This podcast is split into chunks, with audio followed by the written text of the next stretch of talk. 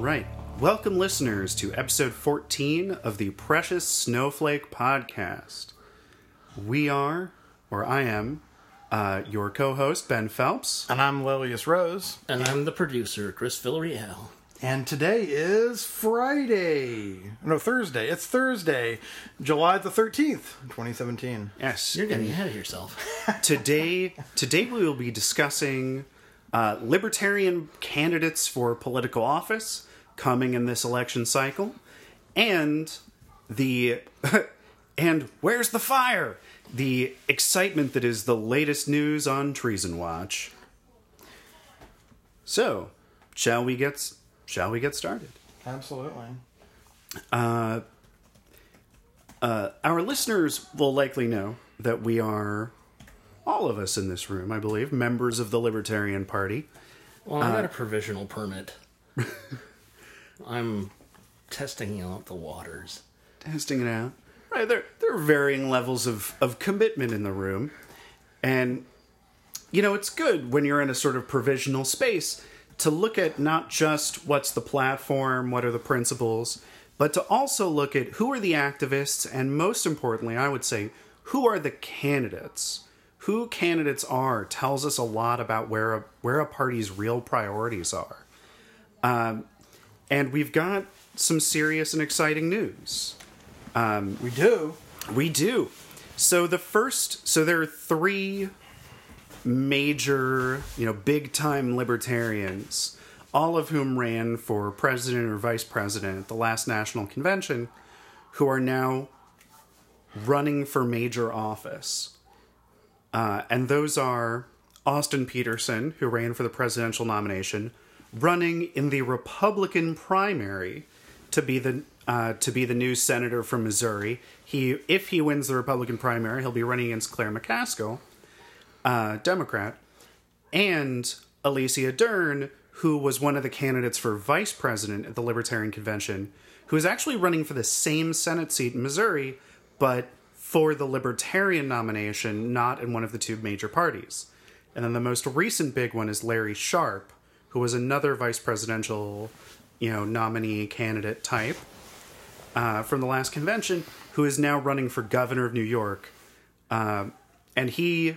Despite the way the ballot system works in New York, where you can run on many parties, he has committed himself to running solely as a libertarian. Uh, it would seem in order to prove that a Libertarian Party candidate can go the distance. So Austin Peterson is probably, of these candidates, the most high profile to people who are not... Libertarian, not libertarian Party, Party insiders, as we are. Uh, and he's kind of been getting the most...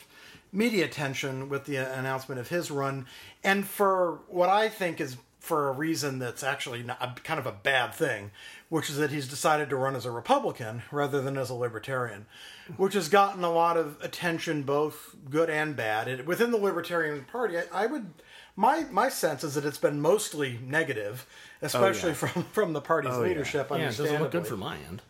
Yeah, but at the same time, I, I kind of have mixed feelings about it. I. On, on, I remember at, at the convention, it, you know, after after he had lost, uh, he was he was running for the presidential nomination against uh, Gary Johnson, and I remember, you know, he was kind of trying to be magnanimous, and I was in kind of a forgiving mood at the time, even though he had he had said some things that I, you know, he made some statements it, that I, I thought were not very helpful. It had to the been party. a very, it was a very contentious yeah, it had race. A little, it had gotten a little nasty between him and Gary. But, you know, Austin Peterson, for those who are not really familiar with him, he's kind of, he kind of comes from the a more conservative side of the Libertarian. Right. He comes from the right. Yes. Yeah. We, we have talked a lot lately, in particular, about libertarians coming from the right or coming from the left. Mm-hmm. I mean, we uh, all come from somewhere, right? Right, everyone comes from somewhere. Not all of us just pop right out of, you know, some sort of centrist utopia. Right, right. And there are some people, there are some serious activists who are like, I'm a second-generation libertarian. This mm-hmm. is this is what I was raised into. This is what I know. But that's fairly, that's that's fairly, fairly rare. That's fairly rare. Most of us either come from the Democratic Party originally or come from the Republican Party. And even though we tend to circle around to similar policy preferences, or we may love the statement of principles of the Libertarian Party equally. Uh, there are cultural things that we bring from where we've been that are, and I'm not talking about like social issue cultural, although that's part of it, but just sort of cultural attitude thing. Right. Um, Austin Peterson very clearly comes from the right. Well, sure. I mean, some of his signature issues that diff- that kind of make him, you know, who he is are his um, support for Second Amendment rights, a special emphasis on. I mean, he's he's kind of a he's kind of into guns. I think it's fair to say that oh, he's yes. a, a gun enthusiast, someone who's very uh, very vocal supporter of the Second Amendment, and also he's uh, unapologetically pro-life, which are two things that I think a lot of us who come who who originate from the left kind of bristle at.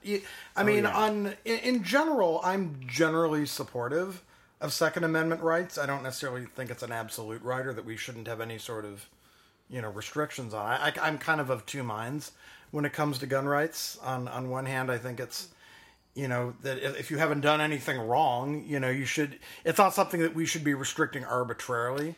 But at the second time, I, I there's a certain kind of strident, you know, well, the only way to really, you know, protect yourself against gun violence is is to have more guns. I find that kind of disingenuous and. And, and and hypocritical. I don't know. I, you know, I come from a family where my, my parents, my dad grew up hunting because he grew up mm-hmm. in rural Oregon. My mom grew up in New York, so not so much.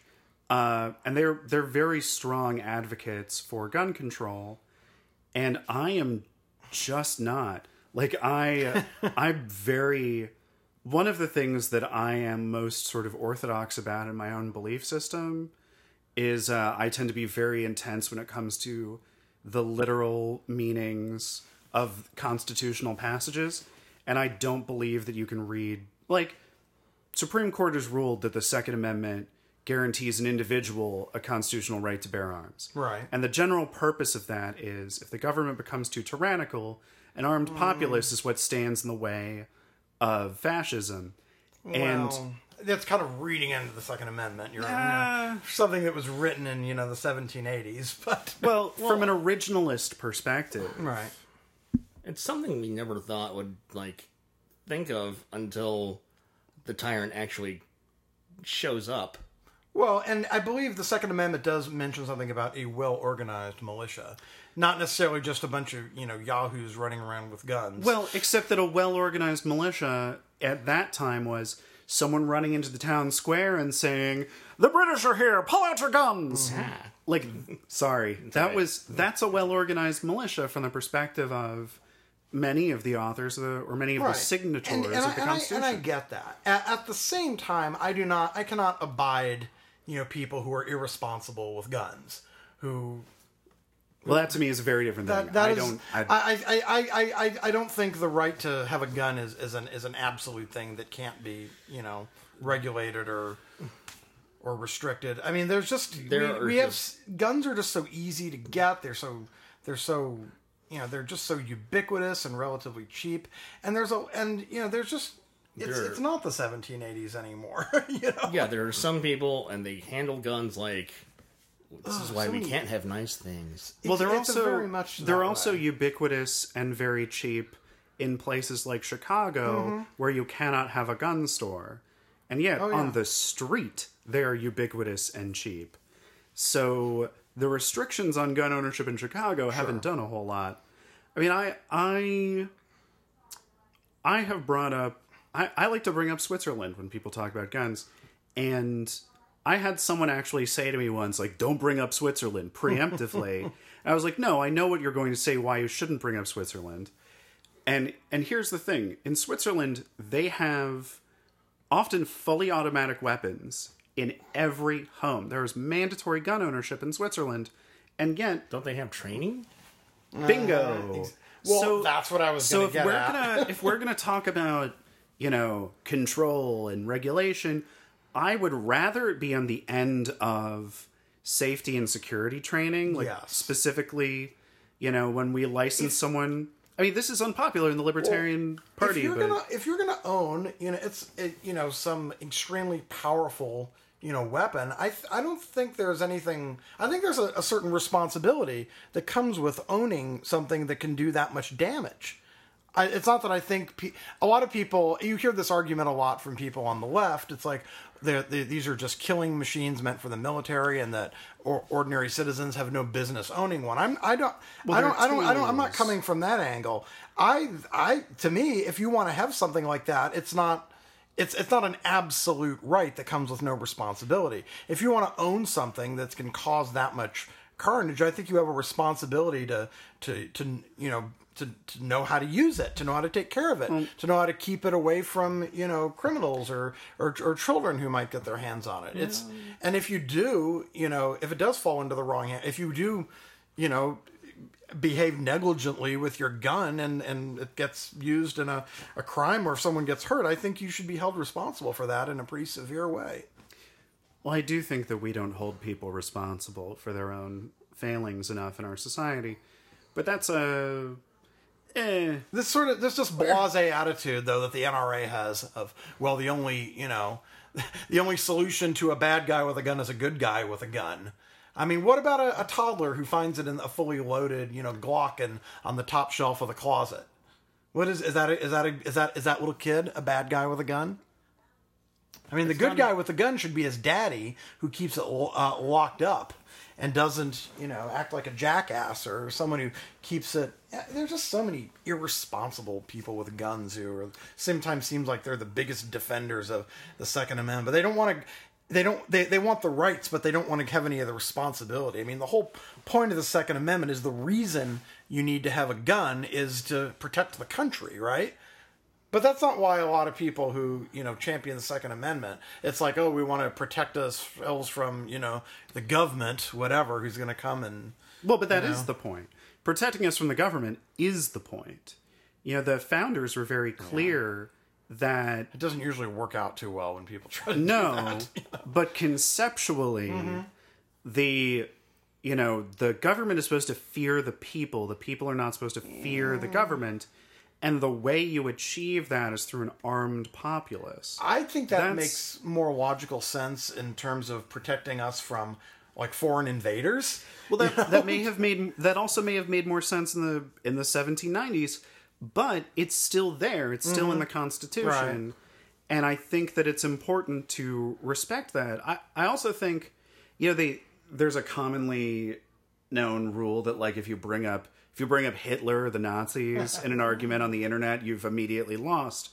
But I think this is actually one of those oh, few... Oh, yeah, Godwin's Law. I love right. that rule. Yeah. This is one of the few places where I think that actually applies well. That's an, it, unfortunately, Godwin's Law has been suspended since July twenty fifteen. Yeah. So, uh, so, but here's the thing. Before we get back to talking about Austin Peterson, I mean, the Second Amendment says it doesn't say anything about tyrannical government. It says no, but that's secure, implied. It says a, a well-regulated mil- militia is necess- is necessary to the security of a free state. The security of the state, not security. No, from but the security, the state. Security within and without. Right. It's because they were they, they didn't like the idea of a standing army. They also. They also had just fought a revolution against what mm-hmm. they saw as tyrannical government. For well, them... a tyrannical foreign government. It was the same... It was their government. Yeah, guy, yeah well, for, yeah, but it was, the you know, a government that was overseas thousands of miles away. Yeah, but... Ruling them from afar. There are other places... Who showed up can, in force when they rebelled. There are other places where you can see the Founding Fathers writing about hmm. this in greater oh, detail. Sure. And they always talk about... You know, making sure that the government cannot come and seize people and violate the Constitution. Of course, you know, the Third and, Amendment is and very arming the about people. That. Arming the people is one of the ways to guarantee that. Right. But I was just going to say, like, Godwin's Law aside, Nazi Germany was one of the only countries in the world to achieve one hundred percent illegal personal gun ownership. Hmm. They that was one of the first things they did is they, when they came into power, is they disarmed the German people. And they had had their own paramilitary wing when they were just a political party. You know, things had been violent and contentious before they swept into power. Once they did, they said, oh, things have been so violent, so contentious, we're going to ban personal use of firearms in order to make things safer and easier. And then, you know, history marched on. Mm-hmm. Um, that, I think, is a clear example of what happens when you disarm the populace. Like, you cannot trust that the government won't abuse its power when the people cannot fight back. But, yeah, that's... Uh, now that we've... Now that we've discussed Hitler a little bit, let's go back to Austin Peterson. Um, nice segue.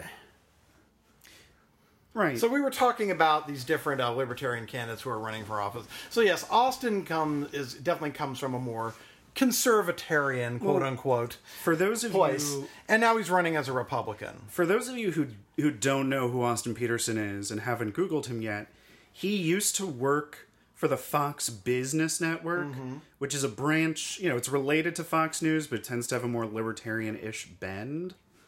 Um, and he used to specifically work on the show that was built around and run by Judge Andrew Napolitano, who is known for being a sort of conservatarian legal expert. I think he had been, uh, he'd been on the Supreme Court of the state of New Jersey. He may have been Chief Justice, I'm not sure. Uh, but Napolitano, or Judge Nap, as people call him, had had this show that was popular for many years uh, for sort of espousing libertarian beliefs from a conservatar- from a conservative perspective. And then he lost his show because he criticized the Bush administration one too many times, allegedly. Uh, so Austin got his start working on that show and then left when Judge Nap left. And ended up founding websites uh, like Liberty Viral and I think Being Libertarian. Well, the Libertarian Republic is his. Right, the Libertarian Republic and Liberty Viral mm-hmm. were both started by him. Mm-hmm. And he is a self-described, self-made millionaire. It's hard to know what exactly his deal is when it comes to that. But he likes he likes to position... He pitches himself like he's some sort of new generation millionaire yeah. media mogul. Mm-hmm. Uh, who's managed to build himself up from nothing to something. And there, there's always something about Austin that's kind of rubbed me the wrong way. Maybe it's just the way his his public persona, the way the way the way, the way that a lot of his supporters come across kind of groupie like, you know, it's it it's it, the, the way he kind of panders to those to the that those morose. To social conservatism. You know, things that to me do not seem very fairly consistent with libertarian values. Well, I think um, Arvin Vohra, the much embattled vice chair of the Libertarian Party... Ooh, I heard about this guy. Wrote, yeah. Arvin Vohra, who deserves his own segment, uh, actually did write a really great piece about his personal opinion of, of Austin Peterson. And one of the things he talked about was that A P loves to ignore the actually really big issues to libertarians, like like pulling back military interventions. You know, Austin is more like a neo-hawk, neocon on that front. He's kind of he's he's he's he, sort of he's, he's almost Trump-like in a way that he that he panders to people's most you know basest right. instincts. Well, so he he tends to avoid the big issues mm-hmm. like cutting military spending and and he goes with reducing those interventions, gut level things, right? And like, he goes for the wedge issues like mm-hmm. abortion. You know, he yeah, walked or, into the convention wanting the anti-abortion libertarian vote. He thought that would be enough to put him over the top. Mm-hmm. Of course, it wasn't, because they're actually still a minority within the Libertarian Party. Right. Hooray. Um, yeah, he's... Yeah, the pandering. It's... And the sort of, like, frat bro attitude of his supporters who showed up at the national convention. Oh, my God. A P for L P, A P for L P. Well, yeah, it's it's like this kind of like like this, this cult of personality bullshit that I, I find very, yeah. So I mean, I here's the thing: I was of kind of two minds. On one hand, Austin he he attracts some very you know, you know very enthusiastic support. He brings people in, but at the same time, if he's just going to turn it into like if he's just going to turn it into his own personal.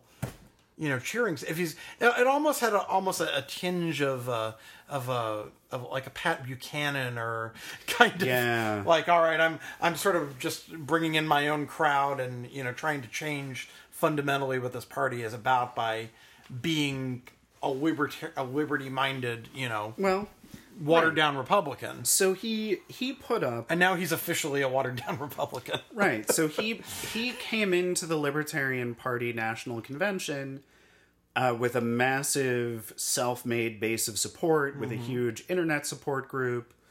Uh, you know, on sort of a wave of bringing in his own people, and then when he did not win the nomination, he, I agree. I thought at the time, very graciously endorsed the Gary Johnson ticket, Gary Johnson candidacy.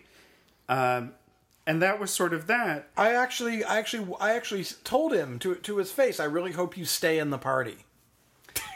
Right. So I was feeling that magnanimous. One of the things that I shook his hand and said, I really hope you stay.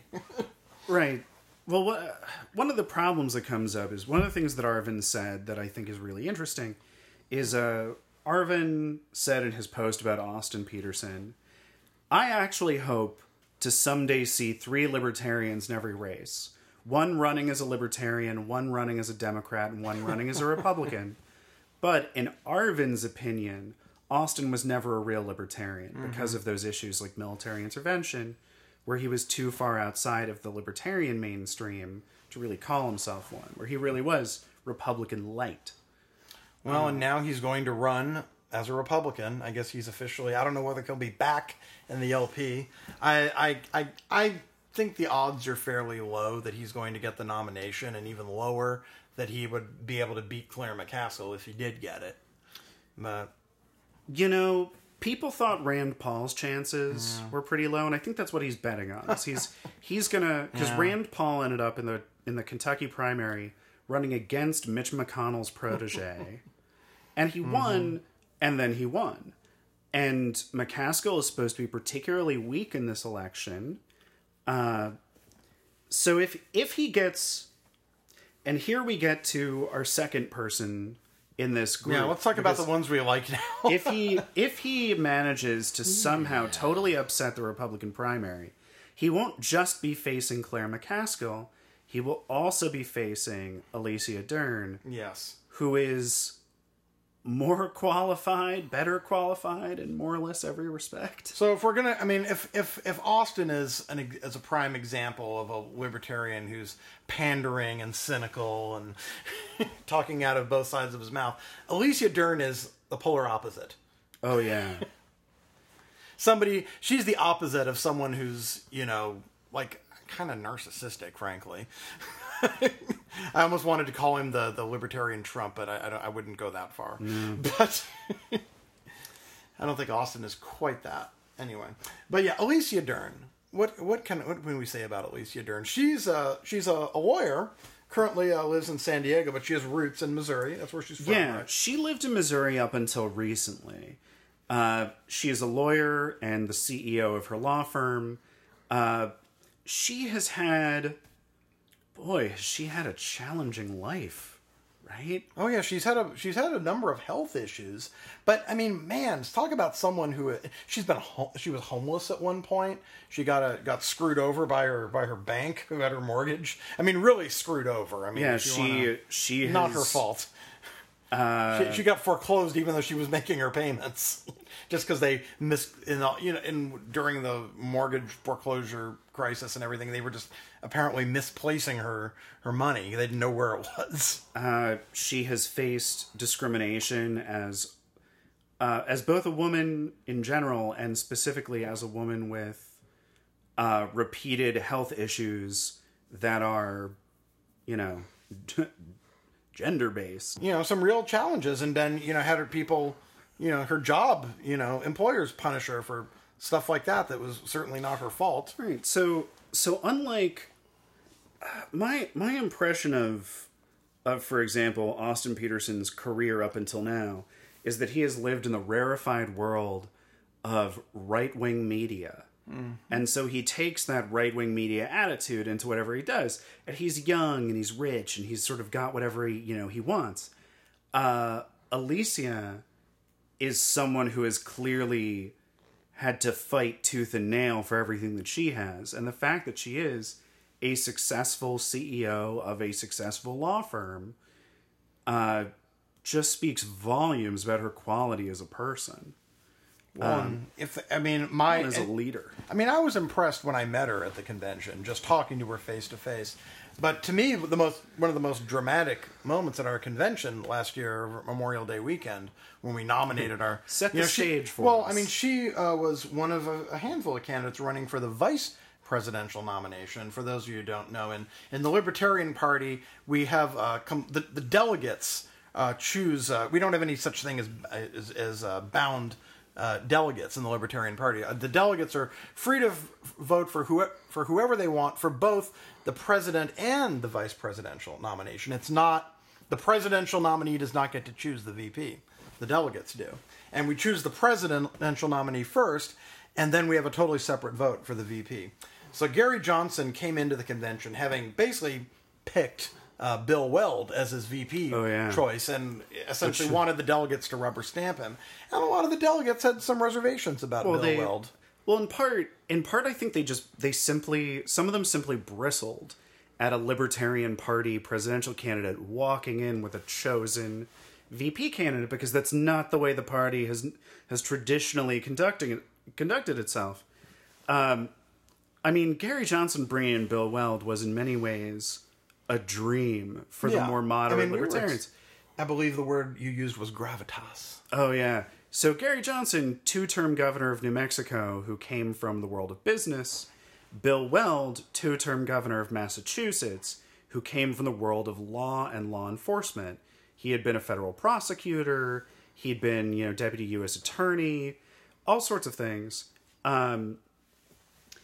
He had been a deputy attorney general, I think, under, the, some serious under the first Bush administration. Credentials. But yeah. the thing is, a lot of, a lot of the delegates were a little uh, unwell. Skeptical. They, they saw it. They kind of wanted a compromise. They they wanted someone like like Larry Sharpe or Alicia Dearn, somebody who could be the choice from you know yeah. the party. Well, part of the problem was here are these two guys walking in. They're both old white dudes. Both of them are two-term Republican governors of very blue states.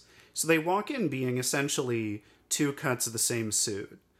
Um, with similar track records as governors, you know, similar stances on issues, and a lot of members of the party were like, both of you are, are individually too moderate for us. Uh, we want to at least pick somebody who we feel balances right. you out. And that ended up really circling around so, Larry Sharpe. So there was a good, you know, like four or five, like like serious contenders for the V P nomination. Alicia was one of them.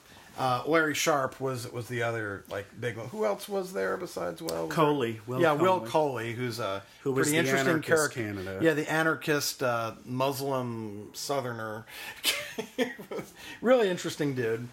But probably the most uh, uh, radical, as far as, you oh, know, yeah. libertarian of all of them. Uh, Alicia, you know, she was one of the, I believe she was one of the last ones to get up and, and give her speech. And, and shocked everyone when she basically endorsed Weld as she was giving her, her speech for the V P nomination. A whole, a gasp went up in the room. She, you know, she was about to give her speech and basically said, you know, Gary, you know, Bill... You know, Bill is, you know, he, she basically asked him to pledge that he would never go back to being a Republican, that he would be loyal right. to the Libertarian Party. Are you committed party. to this party? And and Bill Weld, like, she invited him to come up to the to the lectern, and he he where he publicly and she turned to the to the hall and said, "Okay, everyone, is this is this going to work for you?" I mean, she was really, you know, falling on her own sword. Work, yeah. She wanted to have this kumbaya moment, and by by essentially pulling out and throwing her support to Weld, she she gave Weld. I mean, Weld just squeaked by oh, essentially yeah. in the second round of voting. It, it was it was way closer than anyone thought it would be, and Gary was really worried. oh they, yeah, and and, and it, it was very close in the end because we did two rounds of voting where we had a you know a, a runoff essentially, and after Alicia dropped out, and and you know Weld won, but he didn't have a lot of wiggle room. It was maybe what about fifty votes or so. Yeah, it wasn't even it that was much. Very it was, yeah. And, right. and but if Alicia, I don't, I'm I'm convinced that that, it, it, that Weld would not have won if Alicia had not done what she did. And that took a lot of balls. She took a lot of flack. I, I can't imagine what that must have been like for her. I mean, oh, yeah. that's she really took one for the team, and I had so much respect for her, that it was not about her, but about what she felt was best for the party and for our, our presidential ticket. That that yep. took guts. And I, I, I, I, I said to myself, you know, right then, it's like, whatever she runs for from now on, I'm, I'm going to support her, because she's just a high-quality person, you know, the, exactly the kind of person that we want, you know, to represent our party. Right. Well, she... And now she's running against Austin. And now she's running against Austin. So great. As a libertarian, as he's running as a Republican. I, I think they've both basically shown their true colors. And, man, I hope she kicks his ass. Even I mean, though he's got the, you know, the, you know, I mean, it's kind of a cowardly move, really, I think, of Austin we... to run to the G O P, because he, I mean, he basically asked a bunch of conservatives, you know, to tell him what he wanted to hear, and they did. If Austin Peterson gets the Republican nomination for senator from Missouri, then I will be tempted to throw something at him, because if he managed to get into the Senate, he could be, in many areas, a strong advocate for liberty in the Senate, which God knows the Senate really needs. But I would much, I would rather have Alicia Dearn be that voice. And in particular, with the Senate being so narrow right now, Alicia Dearn could be a deciding vote on a lot of issues, and I would yeah. trust her with that. I mean, I just have a hard time supporting any Republican while Trump is in the White House for a congressional yeah, seat. Yeah, that's fair. Just the idea, I mean, to me, maybe, I don't know, maybe it's like the, you know, the part of me that's still kind of holding on to the Democratic Party a little. But the idea of, of, some, of, of voting for a congressional candidate that's going to help Trump keep a majority in Congress. I mean, if anything, I, I, I would try to make the argument that, you know, if you support liberty, you know, voting for a divided government where, where Trump uh, and doesn't control the the Congress, it, it might actually be better in the long run. Right. Because it'll it could stem some of his authoritarian inclinations. So even, not, even though I don't necessarily support everything the Democrats would go for, anything, anyone who's going to keep the Republicans in control, I, I don't see that as a pro-liberty thing. It doesn't mean that I don't have some affection for s- certain Republicans who are in the Senate and are, or in Congress. Uh, I certainly have some respect for a handful of them. I mean, it's better than being a neocon, I suppose. But I really like Justin Amash. A lot of people do. I mean, I don't like every, I don't agree with everything, but I mean, he, he it right. certainly beats, you know, some of these other clowns that are in the G O P. Yeah, I. But Alicia is just a. I, I would really. We, we need just more people like her. Yeah, you know, in, in government, there if possible. If I could choose the outcome of two major political races in the coming election, I would absolutely choose to have Alicia Dearn elected senator from Missouri, and the other one I would choose. I would choose for drum Larry. roll, please. I would choose to have Larry Sharpe elected yes. governor of the state of New York. So Larry Sharpe also ran for the V P nomination and was actually the runner-up. He almost beat Weld. Well, he, he wasn't came very just, close. Right, he wasn't just the runner-up.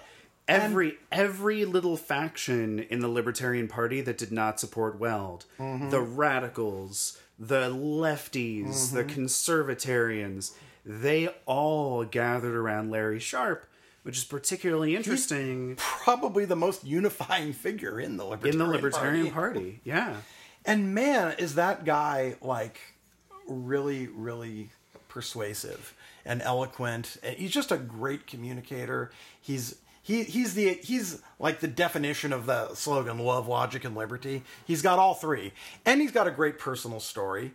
It's just every he's just he's a, he's just a. A great package. I mean, he's like he's some of the he's one of the best you know people we have. You want to talk about Larry's background a little well, bit? Well, he's a you know he's he's a black guy from the Bronx mm-hmm. who came up from you know more or less nothing. Uh, the Marines. Mm-hmm. He was a Marine. Right? He was. That I believe was sort of that was sort of his out, his way out of you know the cycle of poverty that is being black and from the Bronx, and now. Uh, you know, from a career in the military to a career in business. He's uh, he's a consultant for New York City area businesses. You know, the kind of like big six-figure consultant kind of deal. Uh, so he's a finance. He's the kind of guy who he's financially comfortable. He's very well connected, and he but he comes from humble roots. And politically speaking, he comes, as we do in this room, from the left. He is a former Democrat who sort of came to libertarianism. And this is one of the interesting things, is at the convention, one of the reasons that people rallied behind Sharpe as a V P candidate was as a way to balance out the fact that Gary Johnson was a former Republican.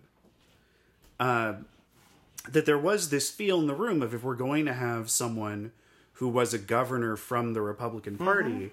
having someone like Larry, who comes from the Democratic Party, would have been a great balance. Um, and it's really interesting to me that that within the Libertarian Party, there's so much like anti-leftist whatever, and yet Larry Sharpe just gets a Larry Sharpe just, yeah. just gets a pass. Well, yeah, and the whole... I mean, you bring up the whole issue of being anti-leftist. It's sort of like, you know, the people who love to rail about Antifa as if they're, like, the biggest threat to... They're everywhere. I know. It's like, they're not really that big of a deal. they're, they're violent and absurd, but they're not everywhere. No, they're, they're not really a... You would think... They're not exactly an army, you know? It's a bunch of... Not yet. Right. But it, it's it's kind it's it's they're they're a perfect, like, you know, example, like a, you know, poster child for everything that, you know, conser- social conservatives hate about the left, right? Yeah. Right. So there there has been it's just a funny thing that there's some there there's a lot of, like, they were literally your children too. there's there's sort of weird anti-left-wing fear-mongering within mm-hmm. the Libertarian Party, which I think is mostly being stoked by pro-Trump internet trolls. Yep. Uh, but it's funny for that to be a thing that's happening when, like I just said, Larry Sharpe just gets a pass. Like, no one, no one questions his authenticity because he's so good. Well, you know, and in spite of all the, the much, you know, discussed infighting and bickering that goes on in the L P, one of the things that I like most about being involved in the L P is that it actually brings me together with people who are former Republicans, people who do come from, a, you know, a, a you know conservative background, and we end up talking and actually realizing that, hey, there are a lot of things we do agree on, and sort of having those two cultures, and that's basically what they are, cultures. Coming yeah. together, and and everyone's sort of like, oh, well, you're okay. Well, you're you're not really crazy. We both, you know, care about the things that are really important, and and kind of, you know, turning down, you know, it basically dispelling some of that fear of, oh, the other yeah. side is out to get me, and, you know, they're they hate me, and they're intolerant, and they just want to destroy my way of life. Once you get to know, you know, some of these folks, you realize, oh, wow, we are, they're not the other side. We're actually all on the same side, and we're... Side of freedom. I mean, yeah, there's things that we're going to disagree about, and we don't, one of the things we agree about in the Libertarian Party is not every, you know, difference that we have, whether it be culture or politics or whatever, that the not not every every not everything, not every problem deserves a government imposed solution. Right. Not everything needs to be legislated. One of the beautiful things about libertarianism is that on a fundamental level, it's about letting people live their own lives, exactly. uh, so long as they're not, you know, hurting other people. It's about tolerance, and you know, we we're all and, and one of the things I think Larry and a lot of and Alicia and and a lot of these, you know, our libertarian strongest libertarian candidates stand for is that, you know, we can all, you know, if we work together, solve a lot of these problems a lot more effectively at our grassroots level than all these pencil-necked politicians can think up with all their endless studies and commissions and taxes and programs that they come yeah. up with. Larry Sharpe is first and foremost one of the most excellent communicators, especially communicators of the libertarian message, that I've ever heard. And in I... addition to that, he's someone who's got a compelling personal story, you know, compelling narrative, and he's got uh, he's got some. some real successes in his life, you know, some business acumen, mm-hmm. some life skills, perspective. Yeah. That's, that's a thing where, like, he and Alicia both, I think, are, they're genuine, they're really genuine people who are good at articulating what libertarianism is supposed to be about, and who both have these, you know, compelling, very humanizing stories. They're not just people who walked out of a Fox Business Network set and onto a podium.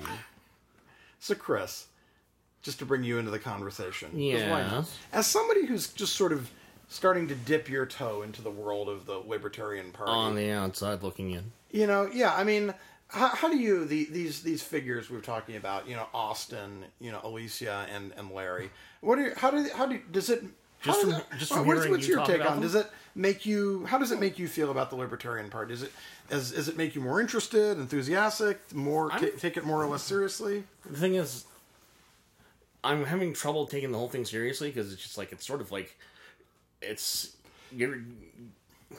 It's a little bit like fantasy league politics. It's it's the um it's the organization problem. It's just like.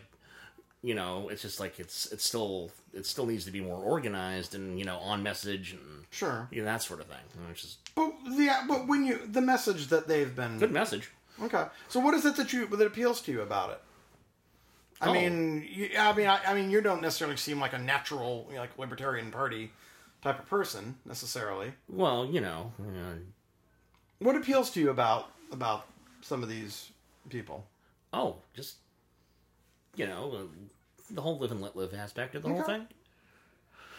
Yeah, that's really all I have to say about that. It's just I like, mean, you know... I mean, to me, that's what it means to be liberal, to be open-minded and open to new ideas and ways of thinking, and as yeah, opposed thing, to that thing dogmatic that, and fundamental... You know. Yeah, that thing I'm not getting from... Uh, that thing I'm not getting from, you know, the establishment. I mean, the my issue with the, the Democratic Party these days is it's become... You know, it, it, they seem more and more like the Republicans all the time in terms of their, their attitude towards just oh, ideas. Yeah. oh, yeah. They're, I mean, this is what... Yeah, they screwed pooch on that one. This is what pushed me away from being a Democrat in the first place when I was in college. And the the real impression I got when I was in college was you either support one hundred percent of what Obama says and does or get out. Mm-hmm. And... And so my response is like, well, I don't support one hundred percent of what he says and does. Therefore, I guess I should leave. Um, yeah, even Obama wouldn't tell you that. Yeah, well, he'd be a little more artful about it. Right. But that was but that was already, that was the attitude in grassroots organizations right. then, oh, yeah. in like during the two thousand eight election cycle. Um, and then... For me, I spent more or less four years in the political wilderness trying to figure out what I was going to do or be before I was introduced to Gary Johnson. A lot of libertarians talk a lot about Ron Paul two thousand eight bringing them in. For me, it was Gary Johnson twenty twelve because I wanted, I wanted, I wanted to find somewhere a politician who could be both compassionate towards other human beings while also wanting to get the federal budget under control. And eventually that sucked me into libertarianism. Um, so for me, Larry Sharpe and Alicia Dearn are even more, more articulate, more marketable versions of the Gary Johnson twenty twelve message that sucked me in in the first place. Yeah, I don't, I don't, I don't have that. I don't have like... That that one person is just like, you know, I can like mo- I can like model my political aspirations after, and it's just like. And... I mean, how do you feel in general though about bringing in people both who are former Republicans as well as former Democrats, and it's sort of like cats and dogs living together in a way. You know? Nice. I mean, I mean, don't, I mean, I, I gotta admit, Sweet you know, there's part of me that, that that when. that bristles, especially at the at, at the a lot of you know social conservative. Ideas, but the fact is, to me, it's like I, I can I can live with people being pro-life or whatever, as long as that isn't like the main focus of what you're trying to do with government. You know, I think we can all agree that abortion is not a, a great you know end game for for anyone. I mean, I don't think anyone likes the idea of having to get an abortion. Well, just as long as the end effect is, is that, yeah, just as long as the end effect is that we start listening to each other, and well, then, yeah. you know, we all end up lightening up for a little bit. Well, and that the best way to to deal with it is to, is to not, you know, use the, the long arm of, of the government to uh, impose one or the other's will. You know, to find, you know, ways where we can, you know, we can, you know, work together. I mean, if, I, I think everyone would agree that reducing the number of abortions is a good thing. The ways to, you know, prevent them from happening, either by preventing unwanted pregnancy or... Well, that's one of the things that I actually... Finding alternatives. Yeah. That don't involve, you know, getting the, the government involved and, you know, determine making decisions between women and their doctors. In in fairness to Austin Peterson, one of the things I like about him is that when he talks about being pro-life, he talks about access to contraception. Mm-hmm. He talks about, you know, how reducing the number of abortions isn't about, you know, that's not just about, like, banning them. It's about increasing access to, you know, accurate sex education. Yeah. Increasing access to contraceptives. Like that... If your goal is to reduce the number of abortions, you should want those things as well. Well, you know, one thing that doesn't get necessarily emphasized that much, but that, uh, you know, Austin Peterson is an atheist. Right. He's a pro-life atheist. Yes. Which is fascinating. It'll be to interesting. To, I mean, and I'm I'm sure they're whoever his opponents are, hmm, Missouri, will, eh? Yeah, we'll find. Oh yeah. I don't know okay. what they're gonna make of him. You know, he's got he's a weird. You know, I mean, I there's part of, I have a little bit. Look, of did affection. He win the primary? I know I've been trash talking. No, the primary hasn't even happened yet. Okay. Yes, so this is next they're year. Just, they're just getting rolling. Year. Yeah, this is the twenty eighteen race, right, so the primary is going to happen even, probably oh, next God. summer sometime. Right, we all we all have even, time. I'm not even like paying attention to what date it is. Yeah, it's yeah, it's, it's next year. We all have time to uh, we all have time to rent an apartment in Saint Louis, re-register to vote. Well, you know, and then every, I'll vote for Alicia. Well, anyone who wants to run for, you know, like statewide or federal office next year, they have to be getting their ducks in a row right now. Well, um, and well, that's a that's a good point to mention that. Uh, Can we go to Kansas City? uh, why why do you prefer Kansas City over Saint Louis? I don't know. I saw a movie. I'll tell you about later. Uh, next, next week, we're going to have a very special guest on our show. Mm. Michelle Darnell. Yes, a former Republican. A former Republican. Who's run for office as a Republican and a Libertarian. Right. Well, she ran... She's scheduled. Hopefully it'll work out. She ran for state rep once as a Republican against Cyrus Habib. Then she ran again in the last cycle. You might want to tell people what uh, what jurisdiction we're talking about here. We're talking about Washington State's forty-eighth legislative district, which is uh, sort of big chunk of Bellevue plus Kirkland, Redmond, and the Point Cities. Okay. It's where I ran. So this is we're talking about a state legislative, a state, state state house. Right. So she ran for state house once as a Republican against Cyrus Habib, who is now lieutenant governor of Washington. Yeah. And then last year. She and I both ran, because it's two positions you in did, every really? legislative district. You ran for office, Ben? I had no I idea. Did. I did. She and I both ran for State House last year for the two positions in the forty-eighth legislative district. She ran against Patty Kuderer. I ran against Joan McBride. We ended up with uh, similar results. Michelle did get somewhat more votes than I did. Not uh, a lot more, but a little bit more. I mean, for the amount of effort she put in. She, so you would now... Think so. Uh, so now uh, we have a special election. The state senator, and there was one per legislative district, the state senator who represents uh, our legislative district, who is again Cyrus Habib, has just become lieutenant governor. Uh, and as a consequence, that seat was opened up, and Patty Kuderer, who Michelle had previously run against, was essentially promoted up into the position. So now Michelle is challenging her again, this time for state senate. So it's a special election, and again, Michelle's running as a libertarian. It looks like uh, there will be a, a decent handful of people running in this race, including, it would appear, uh, an anti-Patty Kuderer Democrat running as a Republican. Like, it's a whole to-do. Um, I'd like to hear more about the whole thing. Yeah, well, we're going to have her next week, so we can drill her a little, and, you know, I guess her and her campaign can be one of our topics. Uh, possibly. I don't know, listeners. Give us some feedback. Tell us what you want to hear. Tell us what you want to hear yeah, from an yeah. actual person. Yeah, if you actually running want to for an actual state, if anyone's office. actually listening actually, to I should, I should actually. Okay, well, um, I should actually stop here and like actually like you know we do have an email address and a Twitter account. Didn't you know that? Oh, we do. Wow. Yeah. Yes, I knew that. Yeah. So here it is: uh, Precious Snowflakes at villareality dot com. That's V I L L A R E A L I T Y dot com. Yeah, it was really easy to get. Because I own that domain. Um, and uh, what's the Twitter account? Well, it's at Precious Flake. um, I mean, how is Cause, it? You kind of caught me off guard. I wasn't. You at. can't. You because you can't because Twitter account names are short. Precious um, Snowflakes again. Yes, that's not double, Jeff Flake's double, daughter. Let me double check the spelling. That is our Twitter account. Mm-hmm. What? How is it spelled actually, Chris? Um, Precious Flake. Is it F L A K E or F L A K E? Let me double check that. Caught me off guard.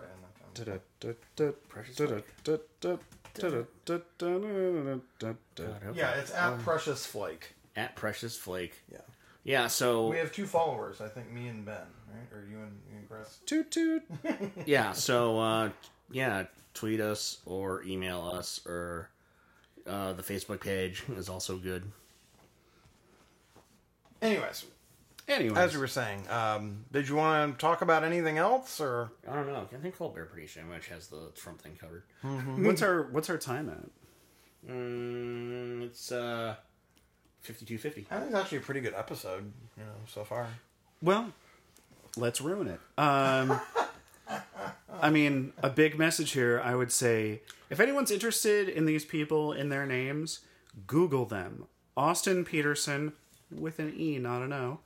Uh, Alicia Dearn, D E A R N, and Larry Sharpe with an E at the end.